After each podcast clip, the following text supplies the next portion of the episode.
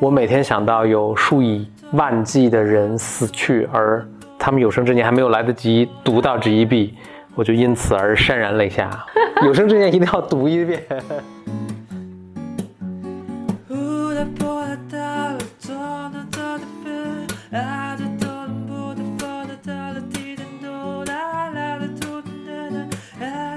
Welcome to another episode of Blow Your Mind，两个人的公路博客。大家好，我是峰哥 Bro 峰。我是简历李，本期呢是峰哥小本本，峰哥小本本对，我我们这次不一样的是，我们提前录了，因为简历接下来要出差哈，嗯。嗯，所以也保证我们每周二更新的这个传统。我前两天读了一个文章，是有关人工智能的，嗯。呃，我还挺诧异的，就是我们当时读了那个就是 DeepMind，他们不开发出特别牛掰的人工智能嘛，他能够自己看着屏幕就能自己学这个游戏。它有一个游戏应该叫 Breakout，我不知道你你肯定玩过，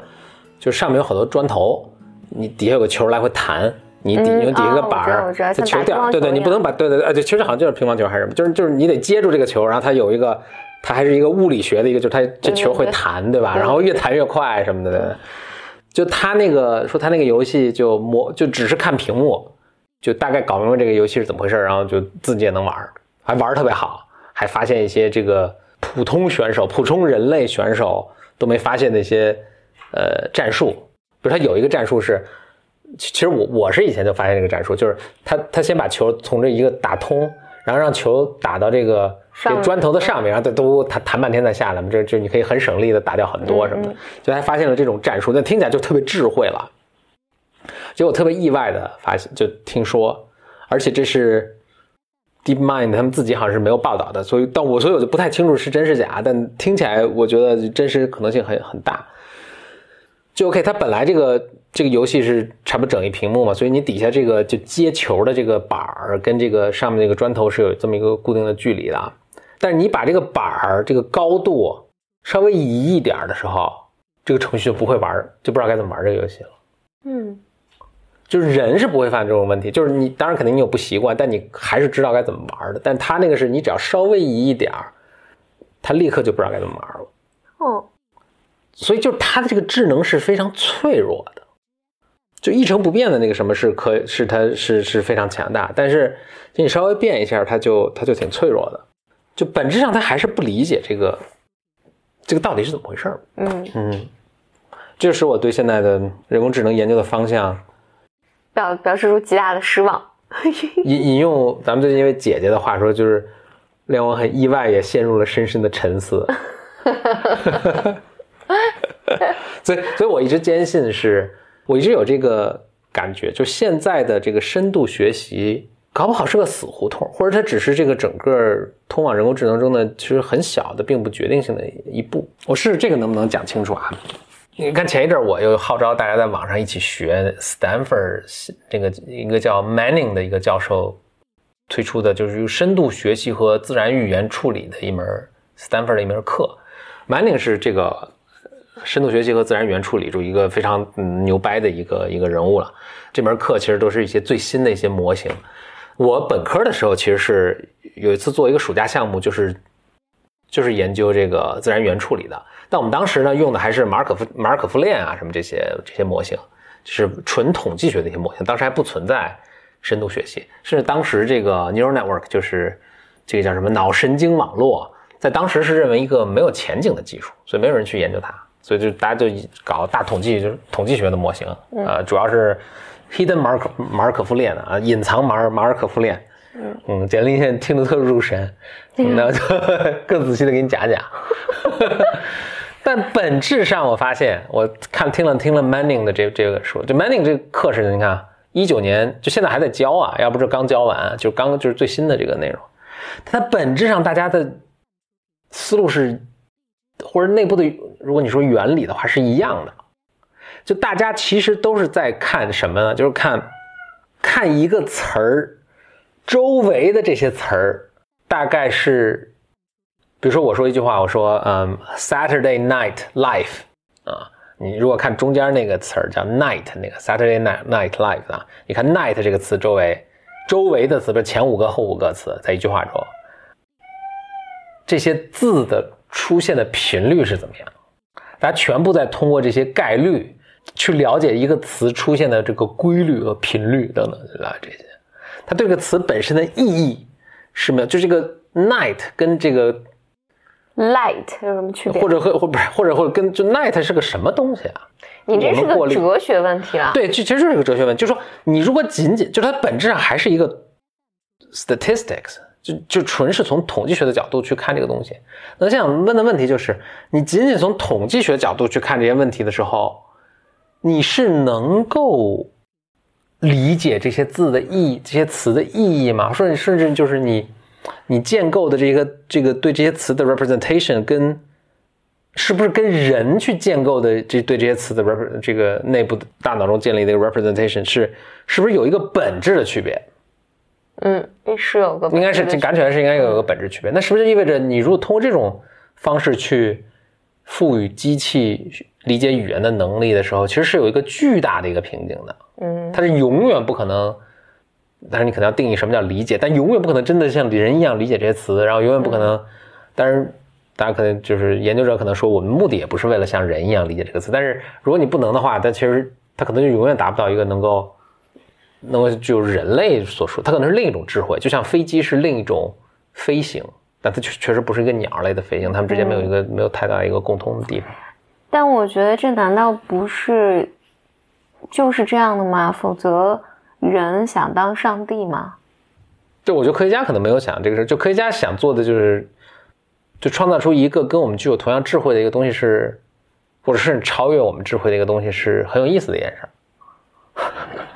你你可能你可能不觉得自焚。我我我老有这种感觉，我觉得有一些科学家可能真的是想当上帝，啊不，这就是他可能真的很聪明啊，他可能跟跟普通人说话就太无趣了，你你是。他挺想找一个能跟他对话的一个伙伴。啊我我觉得这是你你 这是对，这是我，这是对，嗯哎，你这让我想到，我不是以前学那个神经科学吗？嗯，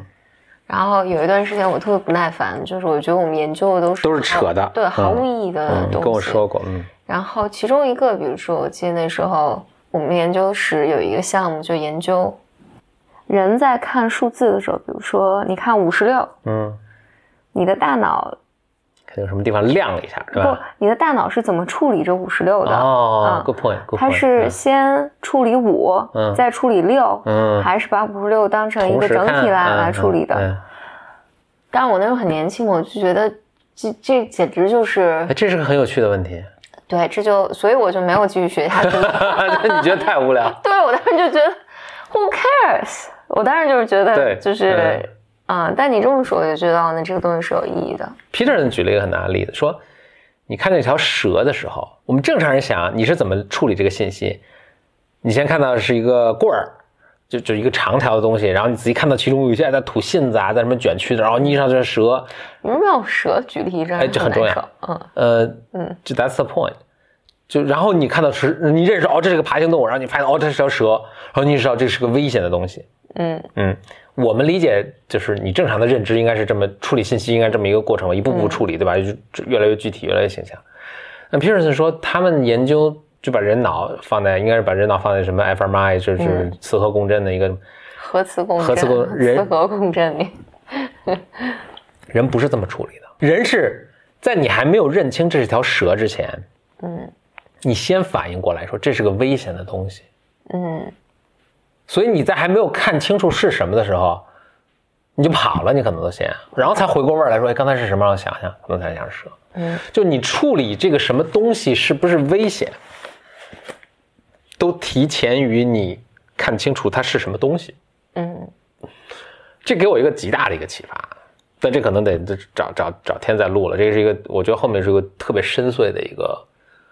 思想，嗯嗯。比如说一点就是，我们其实把世界的，我们把世界的划分，根据他们对我的意义去划分的，就是什么东西是危险，什么东西是可吃的，什么东西，而不是草本植物、呃木本植物、菌类植物，就不不是，但是你觉得这可能很自然，谁是把它划分成草本？对呀，我我觉得你你 而是而是你看，你比如说，所以当你划你把动物划分成可，就是说，哎，这些东西是可吃的时候，你可能会把鸡跟香蕉划分成一类，这都是可吃的，嗯。对吧？我我觉得你你刚才对你你说你有一个特别大的想法嘛，嗯特别深邃的想法，然后结果你居然是 是个特别浅显的想法。不你居然是把 鸡跟香蕉划分在一起，对对对大大家分类啊，然后什么你不是草本植物木本植物，就这些我觉得我没有把这个 point make 特别好，我们改天可以再 make。就是当你看见一只鸡的时候，你是先看到一个可吃的东西，然后再看哦，它是只鸡，而不是你先看到一只鸡，然后鸡可以干嘛？鸡可以做鸡毛掸子，鸡可以吃。对，或或者或者我我从我的理解来讲好了，嗯就是我觉得你你大你头脑中先激活的总是情绪，嗯，就是你你先有的情绪，比如说看见一只鸡，我产生了很大的情绪。它为什么要过马路？自己为什么要过马路？就是我我我觉得他先激活的是你你的情绪然后才有理智化的思维。嗯你刚才说的全是特别逻辑的想法，，OK，这个这改天再谈吧。那我觉得你没有 get 到精髓。那个你你刚刚说的那个呃，就为什么先看五再看六，还是一五六一起看，还是怎么样？呃，使我想起我小时候，我小学有一次我们学那个，那是叫什么？The Fundamental Theorem of Mathematics，数学基本定律。嗯数学基本定律是什么呢？是任何一个自然数嗯可以被分解为质数、素数、素数你知道吧？质数嗯就二三五七嗯十一这样，可以被分为质数的之积，质数的乘出来的一个结果，嗯并且这种把它分解为质数，就分解质因数啊，分分解成质数的积的方法，什么叫积？不能把它分成，就对对任何一个自然数，把它分解成为质数的积的方式有且仅有一种。嗯，我可以假装听懂了你你说的就就就。你你听这个你有什么感觉？我觉得妈呀，就是不知道你在说什么。OK，哎呦，就假设你听懂的话，当时老师说，我觉得这是一个特别深深刻的一句话。老师说，同学们，你们我们当时可能是十岁，老师说，同学们能好好体会一下，你们什么感觉？我们就体会了一下，然后老师就体会完了，老师就说，说听到这个算术基本定理的这些呃人呢，一般有两种反应，第一种反应是，我靠，这还需要证明？就是就有点像你那个呃，就就你听那个先是看五还是看六 还是什么，就 who cares，就是说哎这还需要证。第一种人是啊这还需要证明，嗯第二种是这是第一种反应，第二种反应是哇这太玄妙了，太棒了，太美了，我的妈！太太神奇了，就是我隐隐的也感觉应该是这样什么的。那第一种人呢，呃就就是普通人；第二种人呢，可能能成为数学家。嗯，嗯，就是你能欣赏他的，就你能欣赏到他为，就是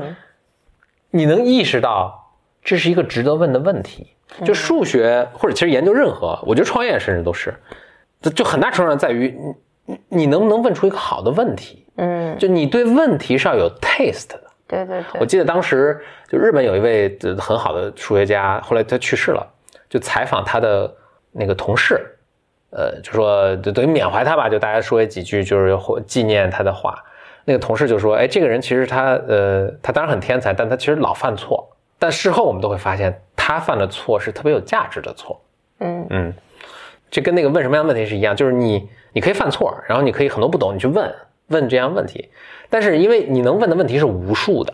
方向是无数的，你问哪些问题，这是特别需要品味的啊。炮罐们就曾经写过一个，就是说做研究也是要有 taste，嗯嗯，所以爱因斯坦早年的时候，他当时在选择他的人生职业的发展，他是要不选择物理科研，要不选择数学研究。他最后想，他两方面当然都都很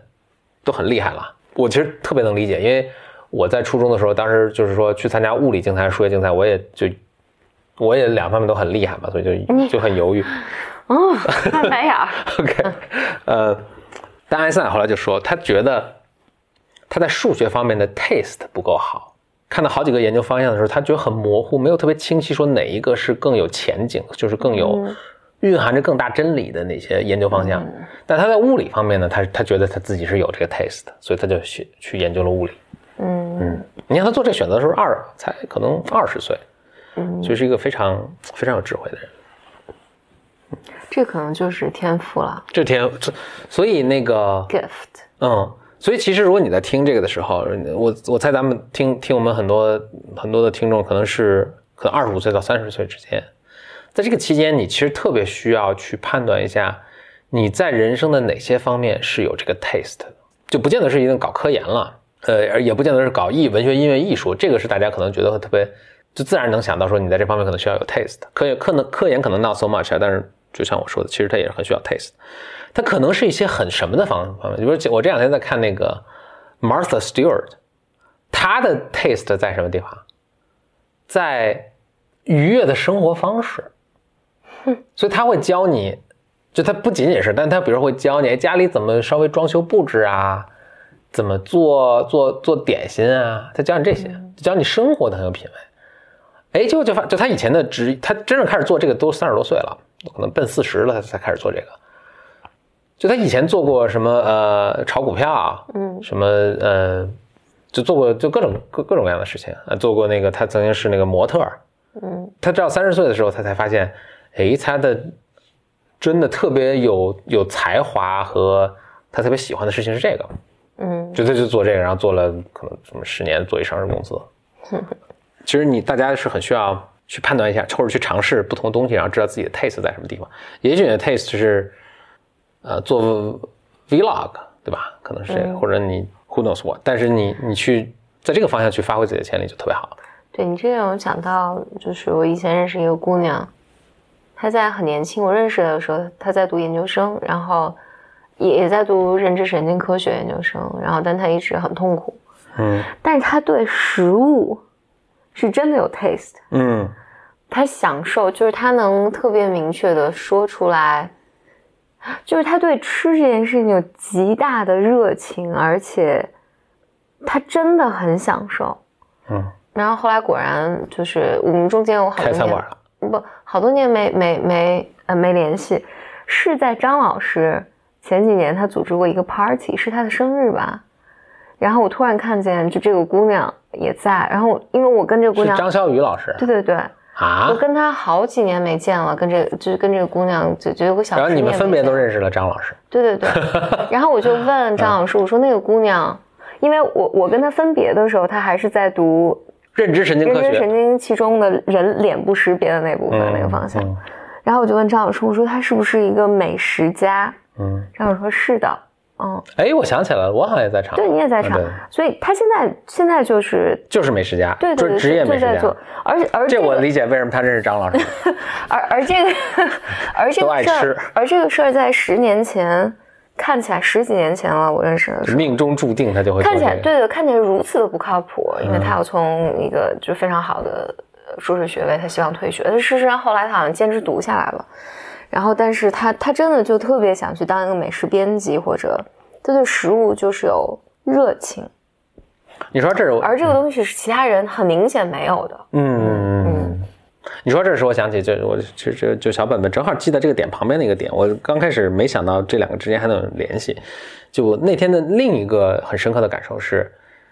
你看都是一个行业的人啊，你就能明确感觉到。就哪怕都很优秀，就是在这行业做的相当相对好的一些人，你能明显的感觉到，有些人只是一个高度 trained professional，嗯嗯，他就是一个被经受过很好培训的，技能也不错的一个专家。专专专业人士啊，但有些人就是 genius，嗯，这个感觉是我印象特别深。那这在某些领域是特别明显的，比如说。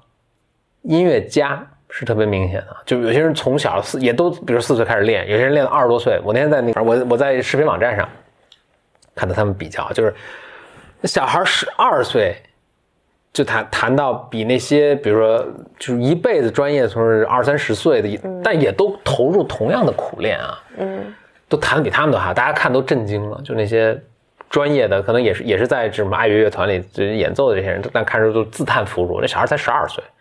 就他弹的都不是，都不仅仅说技法娴熟啊，就是他的那种透出那种自己对音乐的理解和自信，那真的是你真的干不过。音乐家是很明显，数学家也是很明显的，就是从小你就能能感觉到。但其实，在很多行业其实都是这样的。我现在做饭也是啊，嗯然后我相信我我我，我觉得在心理咨询也是，就以我这外行，我看到一些就大家都都来讲一些东西，你能看到讲的东西是完全对后面的理解。解是完全不同的嗯，而且这跟你受过的，对，就是就是就是有祖师爷。所以为什么就有哎，为什么就有些人就是这种天才？我真的很神奇，看着差别太大了。嗯这个就不知道了。我我我我我以前有一个理论，是你你你的大脑在发育的时候，就是它有不同的神经网络嘛，嗯就是。然后一些过时的理论会说你大脑的哪哪个地方是负责你的什么什么什么的，但事实上现在现在后来的理论更也是更倾向于分布式的啊。对对对，更哪个 network 来嗯来负责你的某一项技能。这片儿全亮，对对 对，然后我我觉得这部分是在你大脑拼命发育的时候嗯。被 train 或者被激活了，嗯。嗯，然后拼命发育的这段时间一般是我就五岁之前，嗯。嗯，你的大脑就是在不不断的吸收嘛，像海绵一样，呃，在吸收东西，所以你在那个时候被你接触了什么东西，你的大脑哪部分被开发了，所以它长大之后就变成了你的呃有天才的那部分。即使这样，我觉得就天赋，就或者基因，我觉得还是真的占挺大因素。是就是的你大家都四岁开始弄，你就还是有人还是莫扎特，有些人就是，嗯、就就就是其他，就不是莫扎特。嗯嗯，就真的是很，他可能真的就是他脑的那个这个线路正好就那儿搭的，就跟别人常人有点不一样，就所以处理这东西都特别快。但但我回来说，那那那部分是不可控的嘛？但我嗯觉得可控的就是你的胎教，还有在你大脑发发育真的碰上个天才，尽量把它发发展的对对对好。发发育之前，嗯，你被 train 的那一部分，呃，所以其实，就大多数人在大多数分领域就都是很就很普通、很正常嘛。我看那些什么，看了一个说法是，就是人类文明的，不管科学也好、艺术也好，就最终就是创造出来就大幅度推进进步的，可能什么千分之一、万分之一的人，大多数人就是都是就怎么嗯就怎么都过一辈子，然后剩下的。出个莫扎特啊，出个爱因斯坦啊什么，然后他他他一个出个牛顿，他一个人创造这些东西是无与伦比嘛，就是我们其他成千上万人堆起来也也不如他。嗯呃，这是一个呃天才的分布是非常非常不平均的，但是这你无法选择了。是嗯，但如果在你可以选择的范围内啊，但是你还是要尽量去找嗯你相对来说更有天赋的这些东西。嗯刚刚开始工作的时候，我的当时有一位姓孙的经理，差不多算我第一个经理吧。我们当时一帮小朋友就是参加工作嘛。嗯，啊，对，孙总，如果你现在在听这个的节目的时候，你可能多虑了，他当时就跟我们说啊，说，哦，对，好像我们就每个人有一个桌嘛，然后几个人有个办公室，好像是每是他还是怎么，反正就是每个人领了盆植物放在自己桌上，就有点像类似大家现在有那种多肉植物放在自己桌上一样。当时孙总就跟我们说呢，说，哎，你们每个人呢就先养一个植物，养了一年，如果这个花儿没死，你就再可以养个宠物。养一年宠物呢，如果这个它也很健康，养得很好，你就可以去啊交往一个异性，就可以就他的意思就是你你你就准备跟人开始交往，可以准备成家立业这种感觉也不一定是异性，可以是同性啊。。对，我觉得我也是差不多经历这么一，我当然没有养花儿了，但是我养宠物啊，最后也成家立业了。所以我现在想到这个孙总的话，还挺呃挺感慨啦。嗯嗯，我我这个小本本中的第一点是，我想就养一个宠物。但我相信大家如果有就是就在听的，可能有有养孩子，可能是更是一个、呃这样的。那对我来说，我发现养宠物是一个认你让你知道自很多自己不知道以前自己是这个样子，或者不知道自己有身上有这些特质的一个过程。比如说宠物对我来说，我是发现，我发现我是个特别特别有耐心的一个一个人。嗯嗯，反正就照顾这个宠物啊，或者或特别，我有一阵儿是养了这个养一个猫嘛，也是一个流浪猫，所以它对人是特别防备的，所以我会就花很长时间去跟它培养建立这样的一个呃信任。然后也有很多人跟我说过，他们有经历过这样的一个类似的这样一个事情。嗯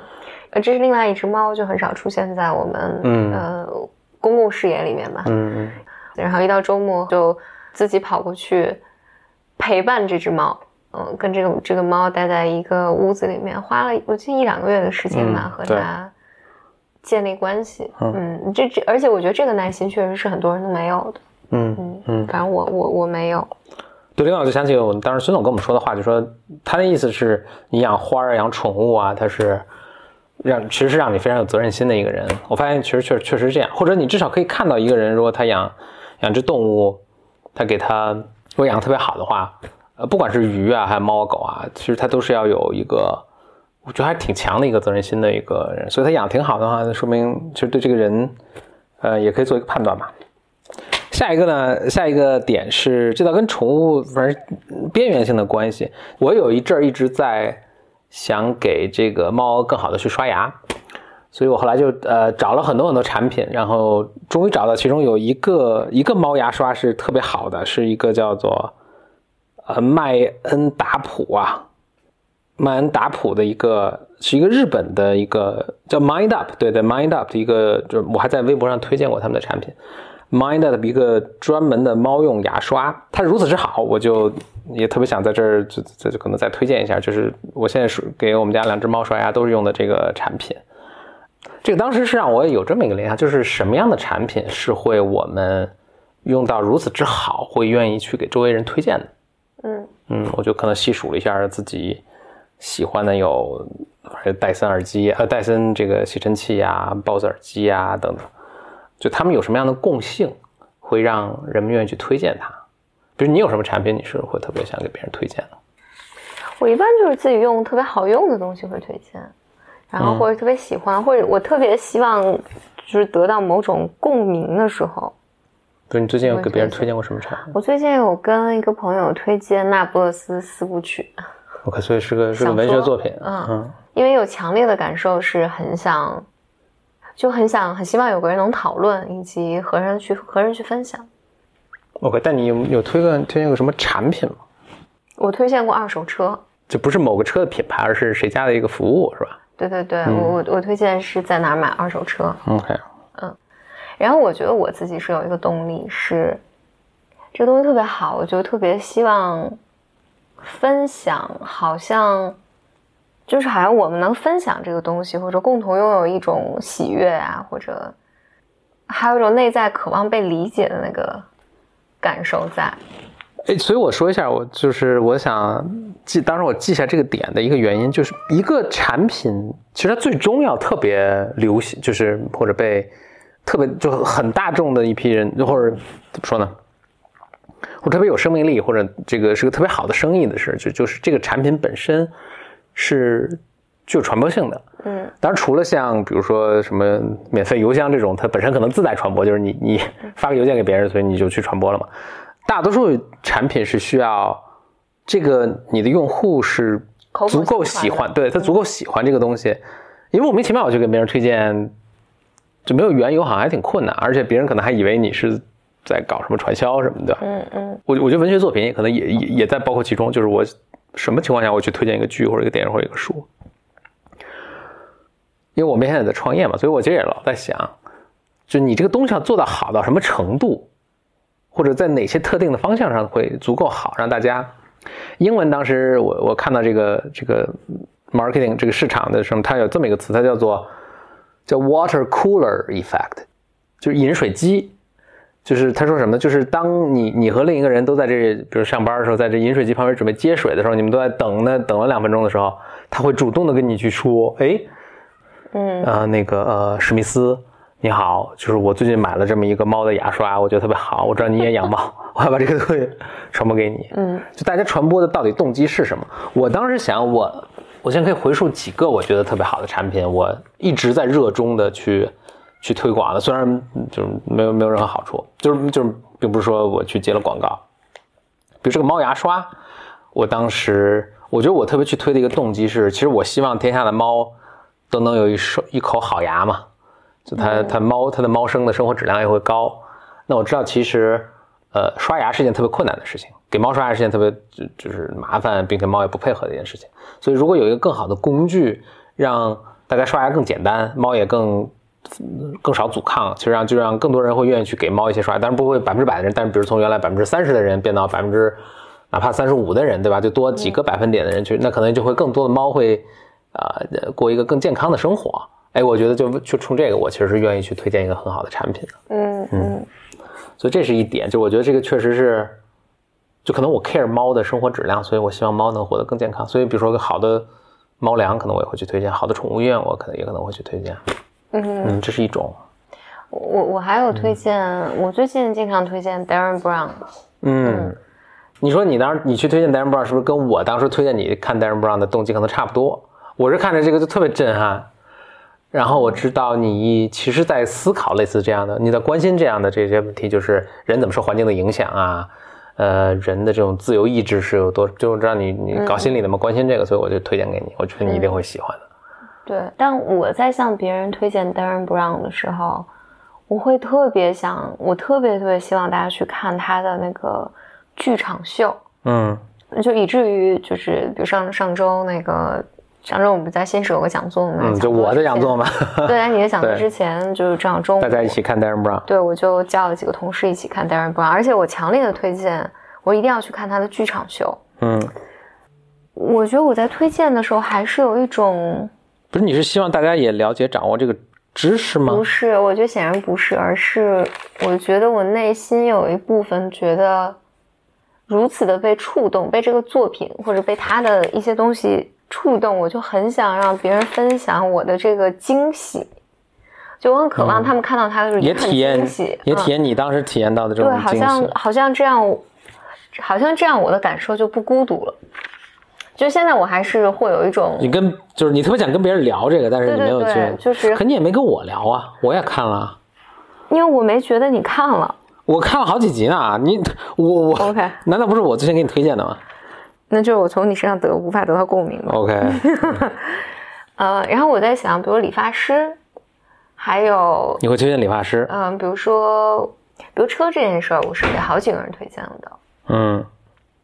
就好像我用了一个特别好的服务，就特别特别希望。当时也是别人推荐给我们的，对对。所以你看这个这个传播效应还挺好。对，然后我就特别特别希望能推荐给身边的朋友，我就觉得好像哎，这特别特别好，你一定要来试试看。我我不觉得我有那种特别高尚的动机，就是比如说希望全天下猫猫们牙牙口都健康什么的。我我觉得我好像就是有一种。当我分享一个东西的时候，除非就是这个人是很明确让我推荐一个什么，我就推荐给他了。否则的话，我都是出于一种内心自己内心的一种情绪，特别渴望被理解或者被看见的一个一个冲动去。这个跟我去推荐，我去跟我去一直推推荐 G E B，我觉得是很类似的。嗯，我就看了 G E B 之后，我觉得这个作者是。他真的看到了一些宇宙中特别本质的一些东西，他又很他特尤为难得的是，他又很好的表达了出来。所以你是有机会通过他的这本书，你也去看到这些东西的。嗯，我感觉哎，这个东西太好了，可能不能独占，就是我挺希望我在应该是我在亚马逊上看到一一个不熟悉 G E B 的话，G E B 是我特别喜欢的一个叫侯世达的一个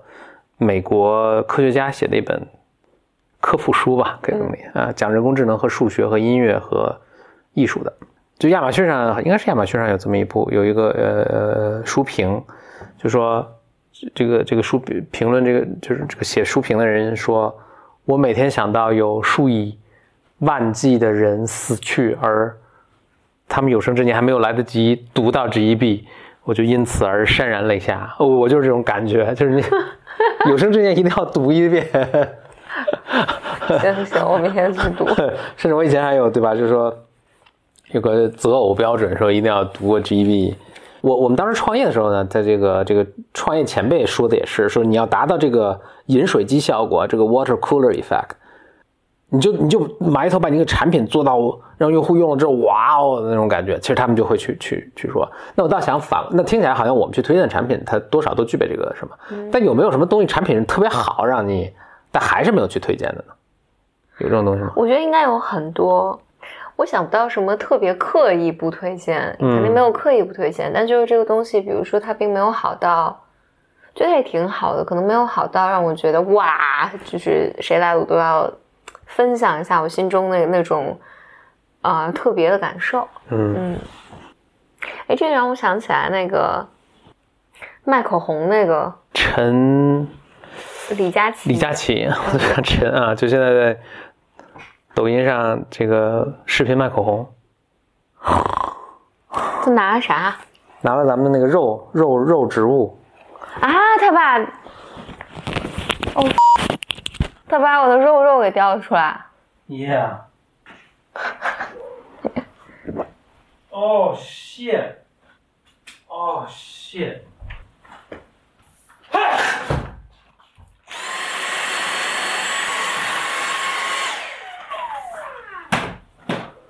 inside. How can you do this? 你记得你前一阵在那个网上艾这个微博上艾特我了一个，就是怎么给猫喂药。嗯，这个人是那个呃，万库尔温哥华的一个一个兽一个宠物医生。我我就在我也 follow 他有一段时间，就他的很多这个教学视频，就是教你怎么给猫喂药啊，怎么遛狗啊，这些视频都都我觉得挺好的，看出我是个非常爱动物的人。他录了一个，他曾经录了一个视频，我觉得挺好的。他是说，为什么不要在过节的时候去就买一个新的宠物到家里？嗯，他说了好几个原因，有一个原因是我印象特别深的。他说，过节期间是家里就宠，他说他说这样，他说宠物实际上是特别需要一个，他的生活要特别 structured，要特别有清晰的结构。每天做什么呀？几点什么时候喂它呀？什么？然后家里不要有什么大的变化。就比如，就比如猫啊，猫是其实特别容易，是特别敏感的一个动物。所以你家里如果来了新的一个人，或者你哪怕你或者你搬家，这都不用说。但是哪怕你家里，据说有些猫啊，就是哪怕你家里放了，就突然买了一个大家具，都会给它挺大的压力的。所以我看有些人还带着猫去旅行，这个我觉得是特特别不推荐的一个事情。其实猫是不喜欢自己环境有什么重大的变化的。所以他说，当你呃过逢年过节的时候呢，呃家里来的人也多啊，并且你这种生活不是你你的这个，比如放假放的时间比较长，你的生活不是一个正常的、通常的一个生活的一个节奏。呃，这时候你把这个本来家里就乱糟糟的，之后你把宠物放到家里了之后呢，其实它，呃，它反而没有机会很快的适应你的一个正常的一个生活节奏，就是。嗯，早上几点钟上班你就出去啦，然后几点钟回来什么，所以就是这个让它适应的时间比较长，就是其实对他们的压力是很大的。这一方面是个很有用的知识了，所以就是我现在养宠物的时候，就我现在对家里的这个猫的时候，也是什么时候吃饭，什么时候吃药，什么时候这个上厕所，那上厕所它自己控制了，就是都是很有很清晰的一个，就轻易是不变化的。包括吃什么东西啊，都吃什么粮，什么什么样的猫粮都是轻易不变化的。包括它用什么样的那个猫砂。但同时，我也想到，其实人也是特别需要这样的生活，其实有很清晰的一个结构的。所以我也听到说有那个，比如我听 Peterson，他就说说人们找他去，这是一个是一位心理咨询师了。他说人们找他寻求帮助的时候，他的先的一个建议，或者他先去了解这个人，都是你你的生活怎么样？比如你有没有固定工作？你有没有？就早上固定什么时候先起床，然后吃早饭什么，就是你先，你可以如果没有的话，你先做的一个最基本的事情，实际上是可以把自己的生活生活做得更有结构，就更清晰，是你不你都不用太想，你就知道哎，今天我大概一是一天的生活的结构是是什么样子，就生活中有一些规律的事。对对对，就是你这事你不用再去想了，每天一睁一睁眼起来不知道自己该干嘛，这个其实是对人特别特别有帮助的，人特别特别需要这个。有些人会说，哎，其实我就不喜欢有工作的一个生活，或者不喜欢学习的生活，希望就是什么？其实人是，如果你真的去去过那样生活，你会觉得是其实非常非常可怕的。对我们大多数人来说，这个你其实根本不是你真正想要的一个东西。我在大学毕业的时候，曾经当然，美国有一个就给美国的学生，本科学生，他们曾经有一个有这么奖学金叫 Watson Fellowship，这个只要你在美国读大学，你都可以有机会去申请。哎，这个 Watson 是不是那个 IBM 的那？反正反正总之吧，这是一个美国一个他们一个大基金会做的一个 Fellowship。他说本科毕业之后呢，他给你一笔钱，好像是一年，如果你是未婚，反反正就差不多你一年一个正常工作一个收入的这么一笔钱，它可以供你到，就说的听着特好，就供你周游世界。你可以去的是你。你不能去你本国，所以比如说你是美国人，你就不要在你的不能不能不许在美国这，而且这一年中是规定是你不许回美国的，但你可以去谁下呃任何国家，只要你你不熟悉的国家都行哦，就是你不能去回回你的本国，还不能进去你待的时间特别长的国家。所以如果我当时申请这个 fellowship 的话，我这个奖学金的话，不能算奖学金了，就奖金吧，就我就不能在中国了，所以我也不能不能在美国，所以我只能去一个什么其他的国家或者数个国家。呃，你就在那儿待一年，这个，呃，你有可以有，就是你你申请的时候，你要写一个自己的 proposal，就是我打算在那儿干嘛。有人干，有人干过任何奇怪的事。我记得我当时有一个师哥，就是他就是回学校宣讲这个，说大家申请这个很好玩。他是跑去了，他本身是美国人，但他跑去了应该是苏格兰学风笛。然后有些人写的 proposal 是就特别疯狂，什么跑到什么什么印尼去研究吃人部落啊，什么就就就特特别疯狂。当时我跟那个呃，应该是有几个师哥师师师姐就回来，就是说他们拿了这个奖学金，他们分享他的经历。我当时就问他说：“哎，我觉得特别好玩啊，还有这种好事，他能够送你什么到到处玩？”我就说：“你在这个过程中，你最大的一个体会是什么？”他说：“他最大的一个体会就是每天早上起来，没有任何人告诉你应该干嘛。”就不像在学校，你有要课程去上，你要上班的话，你有你有嗯工作要做，就就你的一天或者甚至你的一年，完全是你自己去制定的，是是一个极大的。他当时就感觉到，他甚至感觉有点惊慌。他就说他当时在欧洲去旅行，就每天早上起来都感觉有极大的惊慌，因为他有一种惊慌，就是所以我这一年不不能浪费，我要去，但这一年中我能从中获得什么，完全是取决于我自己怎么去设定它。所以他在这个过程中是就很复杂的一种一种感情嘛，一种心情，这给我给我印象特别深。所以可能回到这个这个点上，就是人其实生活就是，我觉得他做让他去干这一年他可以啊，但让他干十年这样，他可能就也是无法无法承受。就人和我们养的这个宠物之间可能并没有那么大的区别，就是你其实很需要你的人生有一个，可能很多大的地方是要有一个一个结构的，这样你才能才能这这对你的幸福感是。有很大帮助的。我你你说这个，我想到就是，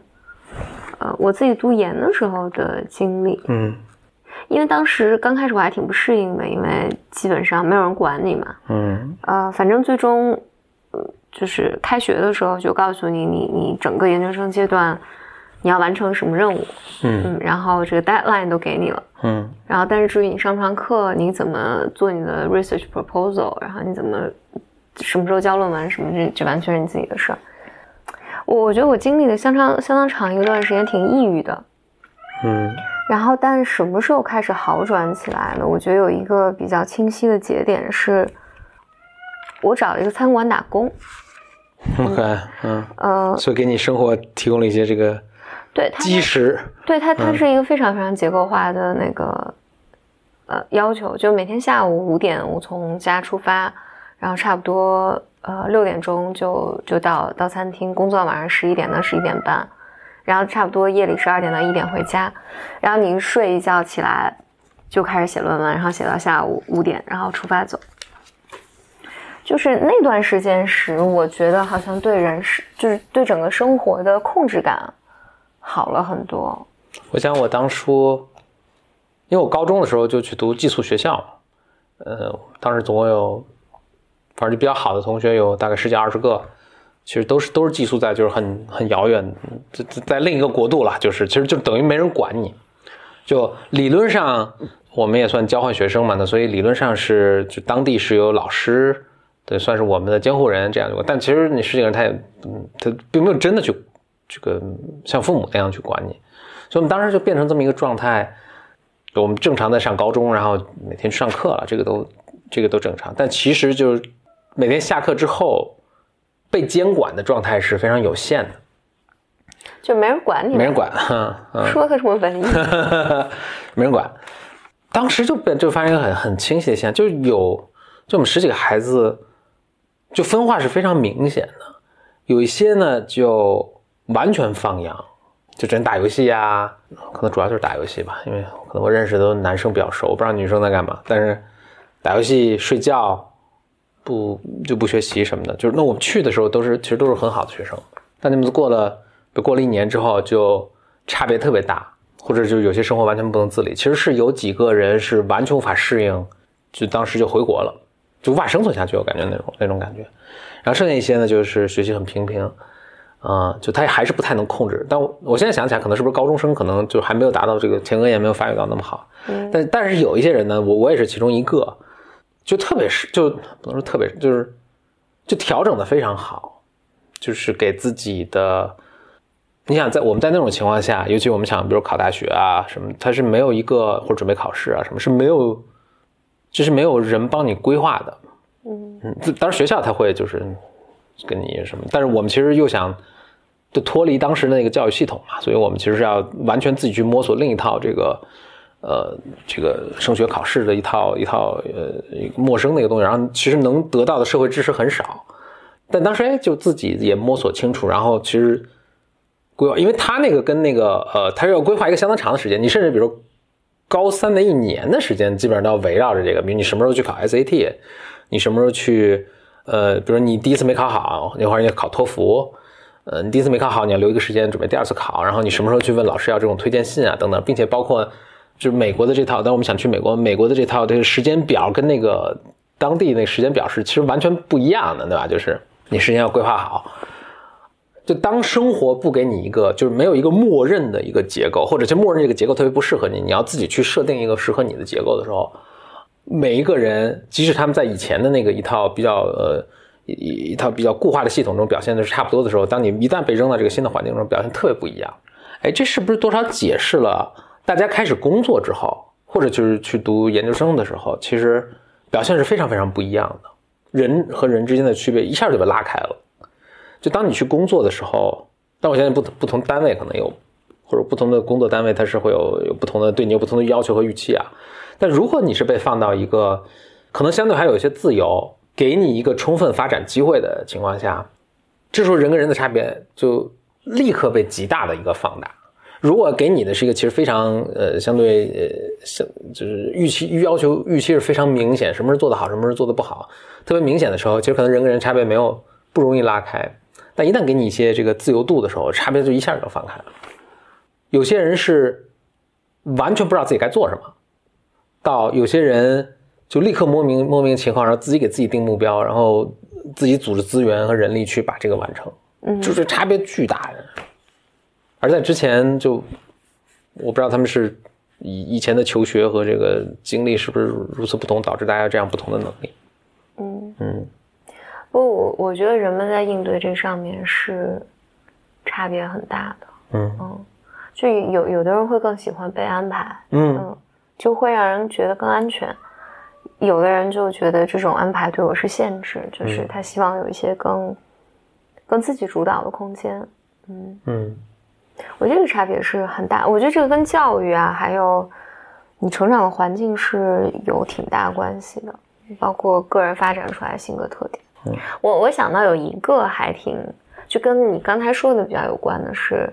我我觉得这可能是应应对生活中不确定性的一个小技巧吧。嗯，就是尽可能的使自己生活中有一些结构化的东西。嗯嗯，因为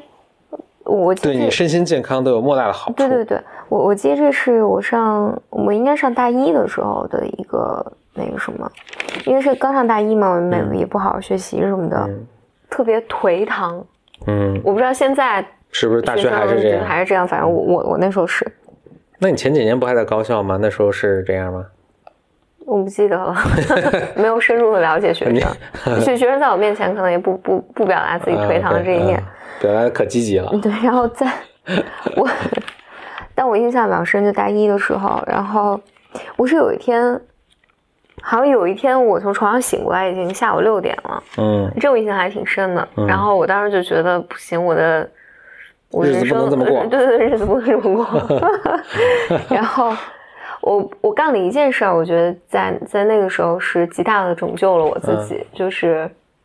我就叫我们宿舍一个女孩儿跟我一起去学校门口办了一张健身卡。那哎，个健你们学校自己学校里面自己没有吗？显然应该是没有的，所以我我我我记得我跑去学校门口，就跑到学校门口，你就就是走路大概要半个小时。嗯我记得我做了一个星期的这个事儿，就每天中午，我忘了有个固定的时间去去跳操，跳一个小时，然后洗澡回来，嗯就是坚持了一坚持了一个星期，然后我就再也没去了。但我有特别强烈的感受是，这一周特别，就这这一周里面就这一件事儿嗯是固定的确定下来的，嗯它整个启动了我的动力吧。嗯嗯，就你开始能够开始，开始开始就走出一个走出一个状态吧。嗯，生活中有一些固定的事儿挺重要的。嗯，嗯，那今天就讲到这儿了哦。好啊。嗯，新的一期的峰哥小本文，嗯就欢迎大家把自己的想法呀，然后话题的建议呀，呃，经历的分享啊，可以发到咱们 BYM 的呃邮箱，就叫 bym club at outlook 点 com。嗯嗯，也可以关注峰哥的微博，叫做 bym 峰就，b y m f e n g。嗯，好，谢谢收听，咱们下次再见。拜。